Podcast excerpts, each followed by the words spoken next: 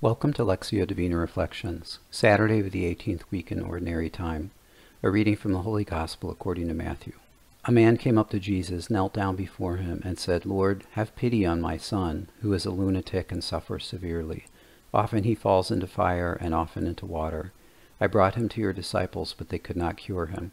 Jesus said in reply, O faithless and perverse generation, how long will I be with you? How long will I endure you? Bring the boy here to me.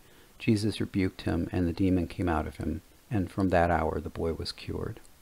Jesus demonstrates to the Father and Son his power to heal where the disciples failed. Jesus, who has complete faith in the strength of his Father, cures the boy immediately.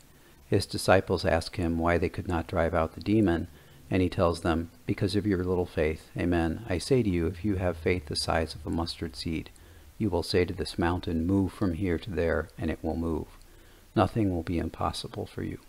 What might seem a swift dismissal of the disciples is instead Jesus' invitation into that same relationship of faith with our Father in heaven. God, help me understand the significance of the gospel as it relates to this day. Give me strength to accomplish your will, and help me turn to you for my needs. Along with hope and love, faith is one of the three theological virtues infused by you, and I ask to exercise that today with you beside me. As Jesus did with his faith in you, as your adopted son, show me how to turn to you always to strengthen my relationship with you and receive your grace. From the responsorial psalm, I love you, O Lord, my strength, O Lord, my rock, my fortress, my deliverer. Glory be to the Father, and to the Son, and to the Holy Spirit, as was in the beginning, is now, and ever shall be, world without end. Amen.